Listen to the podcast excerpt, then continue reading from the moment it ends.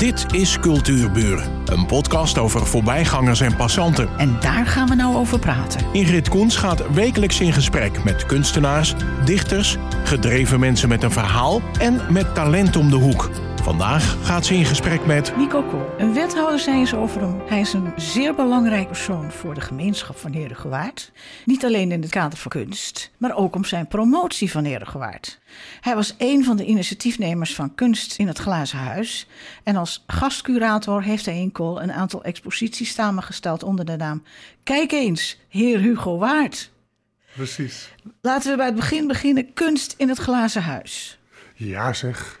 Ja, zeg dat, wel. eh, weet je nog wel oudje? hè? Ja. En het is niet meer, hè? Nee, het is, eh, we zijn er in 88 mee begonnen. En we hebben het eh 13 keer gedaan. Om de twee jaar. Dan kan je nagaan dat de hele periode toch geweest is. Dat we dat, maar op een gegeven moment is het doodgebloed. Dat wil zeggen, Hans ging in de muziek. Dat was al een belangrijke factor. Laten we het even, even wat uitleggen. Want Ja. eh, er zijn natuurlijk heel veel mensen die weten niet wat het is. Nee, nou ja, in de tachtige jaren begon ik eigenlijk actief eh, met muziek, eh, met kunst. En ja, dan zoek je natuurlijk ook een manier om, om te exposeren. En ik had toen nog het geluk dat ik terecht kon in de schakel. Maar het was heel veel mensen niet gegeven, vooral niet als je wat experimenteel werkte. De voorlopers van Kool, hè? voorloper van kool, ja. En dus we zochten naar een expositieruimte. En mijn eh, zwager die had een eh, kassencomplex aan de Jan Glijnisweg. En ik vroeg of we dat een weekend konden gebruiken. En dat kon. En toen hadden we nou ja, een, eh, een geweldige ruimte. Heerlijk verwarmd, licht. Met een pad in het midden. Een, een kunstboulevard. Eh, en we trokken in één weekend eh, meteen het eerste keer dat we organiseren al eh, 1500 mensen. Zo. De hele Jan Glijnersweg stond zondagmiddag helemaal Auto's, ja. vol in de, in de, in de, in de berm. Ja, Ja. dat was gigantisch. Ja, Maar het was ook niet... Kijk, stel mensen denken met ons mee, hè? ja. Eh, kas, eh, glazen huis, Ja. eh, een, een, een pad erin. Maar dat was niet alles. Want de, de kunstwerken stonden midden tussen de... Ja, wat stond daar? Eh, ja, het heeft van alles Allerlei gestaan. Ja. eh, tomaten, eh, noem het maar op. Alles stond er gewoon. Want dat, dat kon hij niet even voor ons weg. Nee, nee, nee, nee, maar dat was ook perfect.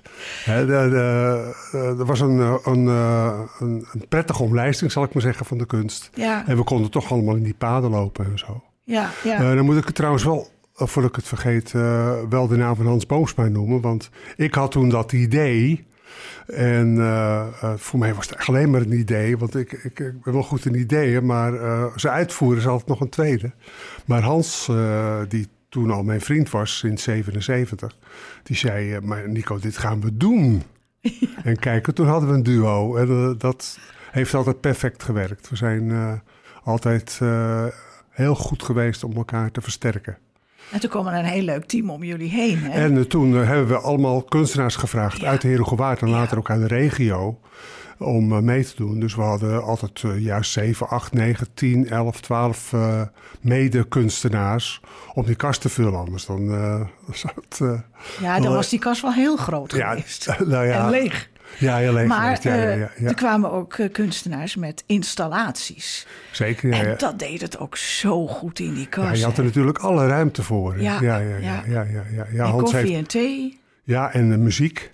en muziek. Ja, we Ja. hebben eh, een van de eerste optredens van de Shavers was in het Glazen Huis bijvoorbeeld. Oh ja, ja, maar we hebben ook eh, accordeon gehad en dan weet ik vooral wat dichters en, en rondleidingen. En, nou ja, het was gewoon een feestje en de kunstenaars die hielden dan eh, ook zo halverwege nog een keer als niemand er meer was. En zo 's avonds nog een, eh, een aardig eh, gelach, zal ik maar zeggen, in die kassen. Ja. We moeten het terughalen eigenlijk. ja, er zijn wel filmpjes van.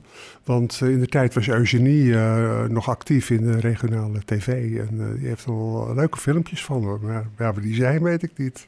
Ik, ik wilde er wel eens induiken. En het, ik, ben af en toe wel wat opzij aan het leggen. Ja, ik heb me gewoon mijn archief nog. Maar eh, om er nog een keer ook... eh, kijk, ik had het net al even voor de uitzending begonnen over boekjes die ik te maken. Om er zo'n boekje van te maken. Met, Oh eh, ja.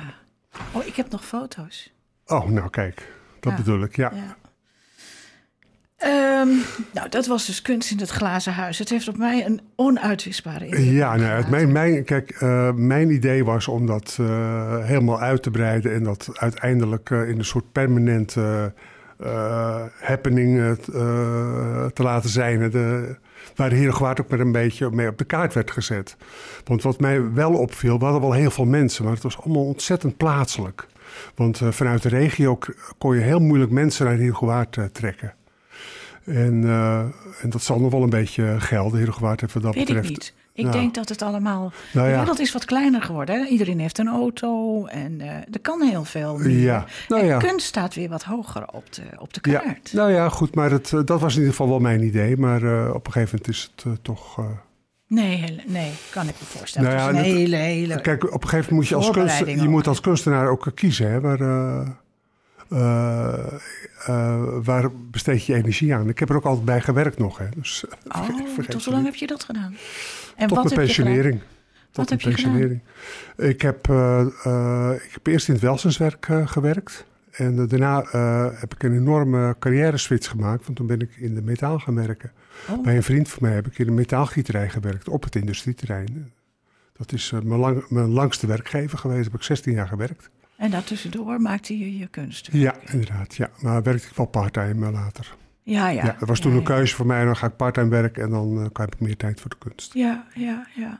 Ehm, je, je bent in de tachtiger jaren ben je een opleiding gaan volgen. En dat noem je zelf in vrije eh, teken- en schilderkunst. Wat bedoel je daarmee? Nou ja, kijk, ik heb ook op, eh, op de hak gezeten en eh, daar werk ik toch vaak naar model of een landschap tekenen, schilderen en zo. En ja, ik, ik zocht ook nog een andere kant. En toen heb ik, in de, heb ik Michiel Hertroys uit Keinsmerbrugge gevraagd of hij mij wilde opleiden in ja, meer een manier van werken vanuit mezelf. Dus niet zozeer naar een voorbeeld, maar eh, ja, wat komt er in je op? Welke beelden, welke kleuren kom je er in je op? En hoe kan je daar een, eh, een goed schilderij van maken? En eh, dat heb ik bij hem, heb ik zeven jaar lang ging ik op zaterdag naar zijn atelier toe. En dan waren we daar een, een zaterdag en dan heb ik dat geleerd in de tachtiger jaren. En toen Ja. op een gegeven moment zei hij, nou wil ik je niet meer zien, nou moet je het zelf doen. Ja. Ja. En de technieken die je gebruikt zijn acryl, pastel, gouache. En sinds vorig jaar schildert hij op zijn iPad. ja, dat was... eh, Letterlijk een man van de techniek. dat was eh, Eh, Dat is alweer 2013 of zo dat ik daarmee begonnen ben met die iPad. Al vrij snel dat die iPad kwam, was ik kwam daar. dat zo? Nou ja, dat. Eh, die iPad was voor mij natuurlijk ook iets wat, eh, wat een iPad voor iedereen is, of een, of een tablet voor iedereen is. Maar eh, mijn vriendin die zag een berichtje in, in de krant dat David Hockney, Engelse kunstenaar, een expositie had in Parijs met iPad-tekeningen. En iPhone en iPad-tekeningen. En dat triggerde jou. En eh, toen dacht ik, ja, maar ik heb al zo'n kring. Eh, nou, wil ik eh, wel zien wat hij doet. En toen zijn we erheen gegaan. En toen kwamen we daar in een, in een donkere galerie. Waar helemaal verduisterd was. Want er hingen alleen maar, eh, werden alleen maar schilderijen geprojecteerd. Oh, Hij heeft dus... ja, David Hockney heeft ook wel vrij abstract gewerkt. Maar hij ging op een gegeven moment... Zijn, hij, hij ging terug naar Engeland. Zijn moeder was ziek. Was eigenlijk een Engelsman die naar Amerika ging. Kwam weer terug. En ging zijn omgeving eh, tekenen en schilderen. En eh, ja, toen kwam die iPad. En toen wou hij dat ook eh, proberen. En toen was dus in Parijs was dat werk. Ja, dat, er hingen dus allemaal iPads aan de wand. En dan kon je dus allemaal die dingen die hij op die iPad had gemaakt... die kon je ook op die iPad bekijken. En in een andere zaal werd dat nog weer uitvergroot met hele grote projecties. En eh, ja, die iPad die heeft, eh, eh, die, die- dat programma wat hij gebruikte, die heeft een, een aardigheidje. Dan kan je, dat, kan je de, de ontstaansgeschiedenis van het schilderij volgen. oh. Dus je begint bij een wit vel en dan ga je tekenen. En dat, ne- stel, dat neemt hij allemaal in zich op. En dat wordt een filmpje. Dat is leuk. Ja. Dus, eh, dus je zag ook heel veel van die schilderijen die hij gemaakt had, zag je eh, zich ontwikkelen. Goh, dat is natuurlijk heel interessant. Ja, dat was ontzettend interessant. Ja. Ja, ja, ja, ja. Maar ik vroeg me ook af, je hebt verschillende exposities. Ja. Eh, maar hoe doe jij dat dan? druk je dan van je iPad, iPad, print je dat dan op papier of op iets anders? Ja, ja dan moet ik nog even zeggen, ik ben dus uh, meer of meer abstract en naar fantasie begonnen op een gegeven moment met mijn kunstcarrière. Maar ik, ik, kwam er op een gegeven moment een beetje in vast te zitten eigenlijk. Ik had het idee dat ik mezelf verhaalde. En toen dacht ik, nou ga ik naar de realiteit tekenen en schilderen. Dat is hier aan vooraf gegaan. En toen kwam ik dus op een gegeven moment bij David, bij David in het iPad schilderen onder andere uit. Maar ik had ook al heel veel met acryl en zo uh, geschilderd. Ja, dat weet ik. Ja, ja maar, want dat is eigenlijk je hele carrière geweest. Tot de iPad. Ja, inderdaad. maar die, uh, uh, die iPad-schilderij, die, uh, die, kan ik dus laten, die laat ik uitprinten. Want dan heb je een hele grote printer voor nodig. In die zin, ik probeer ze vaak tot een maximum uh, op te blazen. Dat vind ik gewoon leuk. Te kijken hoe ver dat je kan gaan. En dan uh, zie je op een gegeven moment kom je aan de pixelgrens, zal ik maar zeggen. Ja. Maar ja, voor mij is dat niet zo zwaar. Want ik ben, ben schilder. Hè, en de impressionisten die werkt ook met dots. Ja, ja. Hè, dus voor mij mag het dan wel een beetje dotterig eruit zien. En ja, het, is. Uh, uh, het is, dat is ook weer het voordeel van de techniek. Ik, ik heb nog even een vraag. Misschien, misschien uh, denk ik toch, want dat woord gouache is voorbijgekomen. Ja. Zou dat uit kunnen leggen wat dat is? Ja, uh, nou, vroeger noemde je dat plakkaat. Het is gewoon een plakkaatverf. Oh. Is een oh. deftige naam voor, uh, voor plakkaatverf. Oké. Ja. En, het is nog net geen olieverf. Wel nou, dezelfde structuur, zeg maar. Nee, nee, dat, daar gaat het nou juist om. Want uh, op een gegeven moment ging ik, uh, ging ik uh, het landschap schilderen. En het landschap gewoon van Heerdegowaard. Ik begon op het Molendijkpad te schilderen. En, en, en dan kom je op een soort... als je daar een tijd zit, dan kom je op een soort probleem uit. En dat is... ja, hoe schilder je de helderheid van het licht? Hè? Uh, Nederland staat bekend om zijn helderheid. Ja, van het ja, licht. ja. En uh, uh, ja, dan, dan heeft gouache eigenlijk een enorme... Het is een beetje een lang verhaal om dat nou uit te leggen... maar die heeft eigenlijk enorme helderheid in verf. Want bij, bij gouache ligt, ligt het pigment eigenlijk op het papier. Het bindmiddel trekt zich terug in het, in het papier. Het zakt in het papier en dat houdt die korrel vast. Hè? Die korrel die heb je op dat papier liggen. En dat bindmiddel dat glijdt eraf, glijdt in het papier, die houdt die korrel vast. Maar je kijkt dus alleen maar naar het pigment. Okay. En bij, uh, uh, bij olieverf of bij acryl, dan is dat pigment in, in de, in, in de bindmiddel, uh, verzuipt dat een beetje. Ligt dat eigenlijk onder de oppervlakte. Dat is gladder. Oh, dat heb ik nooit geweten. En daarom heb ik daar ook. Ik zocht naar die helderheid. Die, die iPad heeft ook die helderheid. Want dan wordt het natuurlijk. Dat is een soort dia, wordt van achter belicht. Kan je ook. Uh, uh, maar ik zocht dus naar die helderheid. Toen heb ik dus in de fase tussen de iPad en het acryl schilderen... heb ik een tijd lang met gouache uh, gewerkt. Oké. En dan heb ik ze ook, toen ik in het gemeentehuis op een gegeven moment... een enorme expositie had van al mijn werk... wat ik in Heerdegewaard had gemaakt. Ik heb zo'n 500, 600 tekeningen en schilderij van Herengewaard gemaakt in een bepaalde periode. Dat heb ik op een gegeven moment ook weer helemaal afgesloten. Maar dan had ik, mocht ik in het gemeentehuis mocht ik dat allemaal uh, laten zien. Of niet alles, maar een selectie eruit natuurlijk. En toen heb ik die gouaches zonder glas ervoor laten zien. Wat eigenlijk niet kan, want het is heel, het is heel kwetsbaar. Uh, wat ik al zei, die korrel ligt op papier. Als iemand uh, zin heeft om met zijn vinger eroverheen te gaan, dan is het uh, verdwenen. Maar dan heb je wel een maximaal contact met het schilderij. Ja, ja. Want anders heb je nog weer de weerspiegeling van het glas en zo. Nou, zo ben ik dus op zoek geweest naar het... Uh, Ultieme uiten van de lucht. Ja, ja, van, de, van, van de sfeer hier in de kop van het Holland. Ik ga even terug naar het molenpad. Ja. Want je schrijft geen gedichten, zei je, maar je schrijft korte verhaaltjes. Uh, ik heb dat, dat verhaaltje van dat molenpad gelezen. Ja. En eigenlijk vind ik dat meer een impressie. Een impressionistisch verhaal. Oh ja, daar, noem Zou het zoals je wil. Lezen? Ja, natuurlijk. Ja, ja, ja, ja. Nou ja, het, wat, ik, ik, uh, ik, schrijf wel eens wat op. En, uh, het, is niet, het was in eerste instantie gewoon voor mezelf. Maar ik heb het inmiddels al vaak voorgelezen. En het gaat dus over die, over die tijd dat ik op een gegeven moment ontdekte dat vlak bij mijn huis. Ik woon zelf op het Tjalingenmeer, dus een paar honderd meter verder heb je een afslag op de Rustenburgerweg. En dan kom je eigenlijk in een, eh, in een wonderlijke wereld. Want uh, waar hier gewaard allemaal kronkel, uh, allemaal rechte wegen heeft, is daar een kronkelachtig dijkje. heeft allemaal zijn geschiedenis, maar dat wist ik in het begin nog helemaal niet. Maar dan kon er wel lekker rustig zitten schilderen. Er kwam er zijn paard langs en verder. en dan heb ik dus het vak eigenlijk van het landschapsschilderen geleerd. Daar waren de luchten, daar waren de bomen, daar waren de huisjes op de, op de horizon. En het, uh, nou ja, het heet, uh, zoals je kan verwachten, Schilderen aan het Molendijkpad. Ik loop heen en weer door de kamer. En dan loop ik de tuin in. Hoe is de temperatuur? Ik kijk naar de lucht. Ja, dit wordt een mooie schilderdag. Strak blauw, weinig wind. Gaan alles op mijn fiets geladen. Verf, een paar kilo, schildersezel, motiefzoeker, kwasten, flessen water, todden, diverse maten schilderdoeken, plastic zakken, plakband, stoeltje, touw, palet, kleurenbord, gewicht, lunchpakket, zonnebrand, telefoontje, radio, werkschoenen aan. Schildershoed op, oude kleren, vooral niets vergeten. Want buiten schilderen is de kunst van het niets vergeten. En dan heen en weer lopen. Fietsen zonder plan. Alleen maar kijken of ik door iets getroffen word. Eindeloos lopen, nog maar eens hetzelfde rondje. Daar nog eens kijken, oh ja, daar. Kan ik er zitten?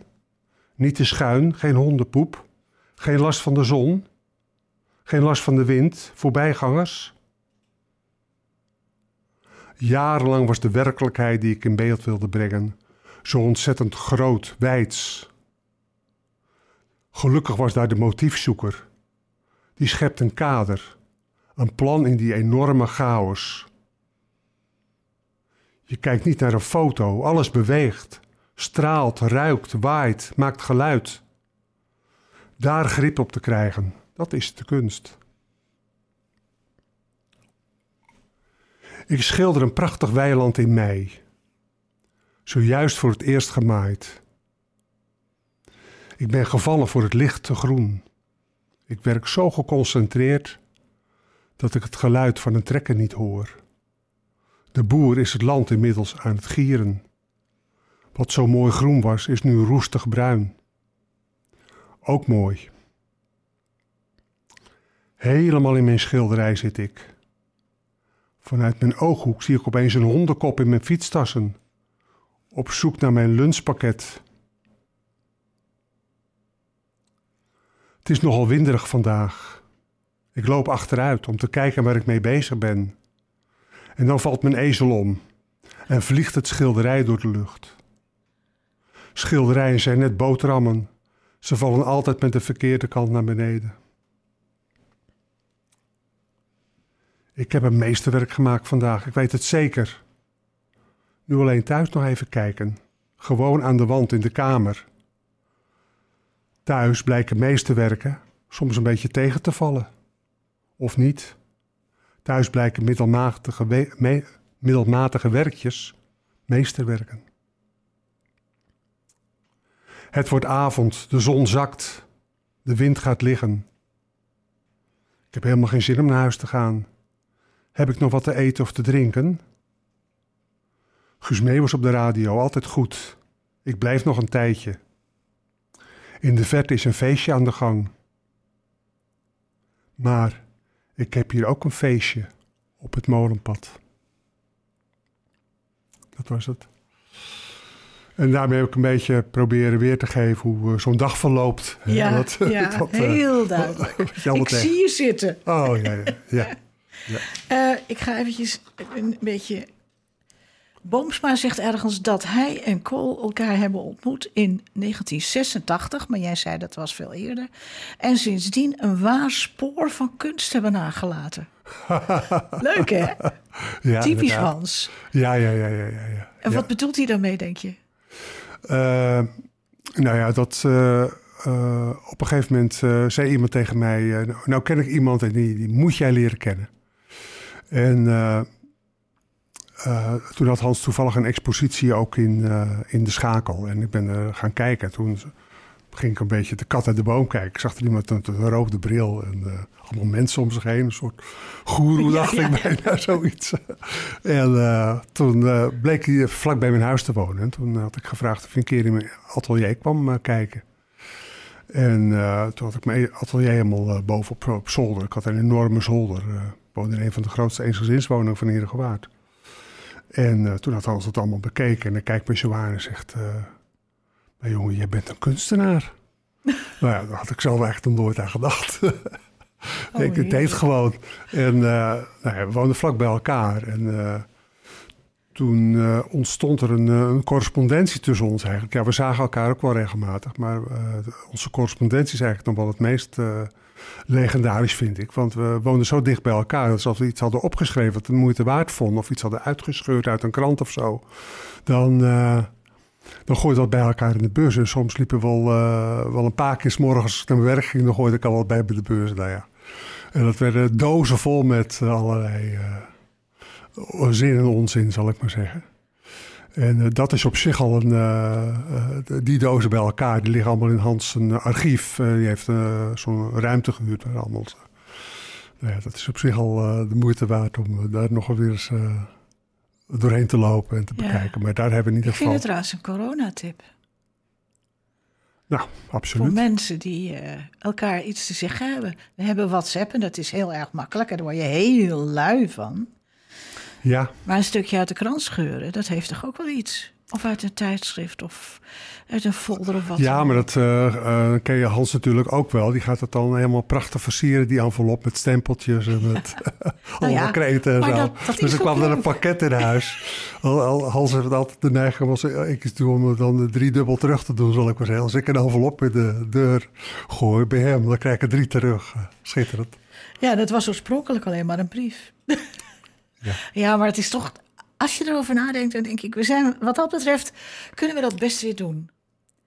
Ehm, maar ik heb uh, ook nog, en ik moet je eerlijk zeggen, ik heb er zelf nog nooit een gezien, alleen op een plaatje. Je maakt tapijten. Hoe ben je daartoe gekomen? Ja, nou eigenlijk ook, uh, de sleutel ligt er eigenlijk ook bij het glazen huis. Want in dat glazen huis hadden we zo enorm veel ruimte. Dat, ik vond altijd eigenlijk dat mijn, uh, mijn tekenwerk daar een beetje in, uh, en schilderij er een beetje in verzopen. Ik werkte uh, toen niet zo gek groot. En toen dacht ik, ja, we zouden eens iets, iets groots moeten maken. En ik had altijd al iets idee om iets groots te doen met kleuren en zo. En toen kwam ik een, een boek tegen over Persische tapijten. En toen dacht ik, ja, ik zou eigenlijk een, een daarop gebaseerd een expositie moeten maken in het glazen huis. En toen heb ik een serie uh, uh, wandtapijten gemaakt. Uh, ja, maar dat zeg je zomaar, maar dat kan je niet zomaar ineens zo van. Nou, weet je wel, de, ja, de, dat, de nou, van Aladdin, ik wil een tapijt, ja, vertel. Dat, dat, dat klinkt heel gek, maar... Wat voor materiaal? ja, dat is natuurlijk het, het punt. ik, ik werkte met papier. Oh. En ik, ik werkte, ging werken met kreppapier. En dan zou je zeggen, hoe kom je daarbij? Maar uh, ja, ik, ik, ik, uh, ik moest natuurlijk ergens, ergens beginnen. Ja. En uh, mijn moeder die, die, die was coupeuse. En die werkte heel in het begin van mijn jeugd werkte die met soms met kleding met kreppapier voor bepaalde feesten en zo. Ja, dat die was toen. Ja. ja, inderdaad. Dus ik, ik koppelde kreppapier aan stof. En ik zocht een stoffen uitstraling. Maar ja, dan moet je een raam spannen. Je moet, uh, ik neem aan, reepjes knippen. Of hoe deed je dat dan? Ja, nou, ik, ik ben begonnen met, dat, uh, uh, met die wandkleden met een groot stuk papier. Heel dik, dik papier. En daar plakte ik kreppapier op. Oh. En, en dan maakte ik aan de onderkant of aan de bovenkant of aan de zijkant maakte ik van die sliertjes zo net wat je dan ook bij een wandtapijt wel hebt. Hè? Of ja, ja. bij een tapijt hebt. Hè? Die franje, precies. Ja, ja. ja. En, uh, en als je dat dan een beetje van een afstandje bekeek. Ik heb bijvoorbeeld laatst nog een expositie gehad met die kleden in, uh, in Berg, in een, uh, in een hele grote binnenruimte. En dan komen mensen binnen en dan denken ze dat ze naar stoffen kleden kijken. Zo'n stoffen uitstraling heeft dat kreppapier. En pak, pas als ze dichtbij komen, dan zien ze dat het kreppapier is. Dus er komt, ik, tegenwoordig plak ik het allemaal, en, maar ik werk alleen nog maar met kreppapier. Dus ik werk met kreppapier op kreppapier. Nou, Is Het is heel kwetsbaar. Ja, En het is ook heel erg gevoelig voor, eh, voor, voor alles en nog wat. Maar, dat is, eh, maar het werkt ook weer heel snel. En het is ook prachtig materiaal om mee te werken. Ik haal, het, haal, haal kreppapier uit het hele land in allerlei toonaarden en eh, kleuren. En eh, heel vergankelijk.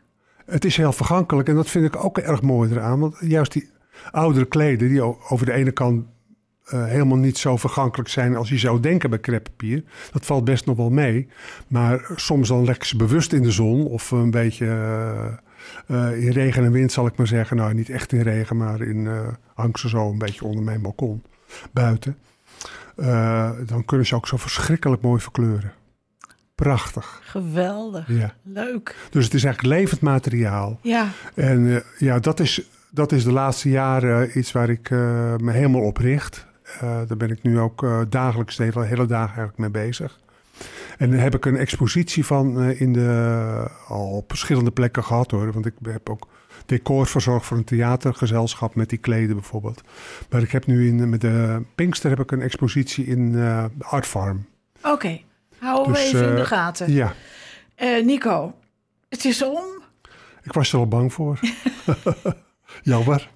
Het was eh, heel leuk om met je te praten. Ik heb ook weer een heleboel van je geleerd. Dankjewel. En ik wil nog even zeggen dat we het nog steeds niet hebben gehad over de zilveren reiger, die je dus door Bomsma werd uitgereikt. En ehm, ja, en ik, ik, ik sluit even af met een kleine eh, zin die je zelf eh, gezegd hebt. Ik zoek niet speciaal mooie plekjes op. Ik vind de onderwerpen voor mijn schilderijen in mijn naaste omgeving.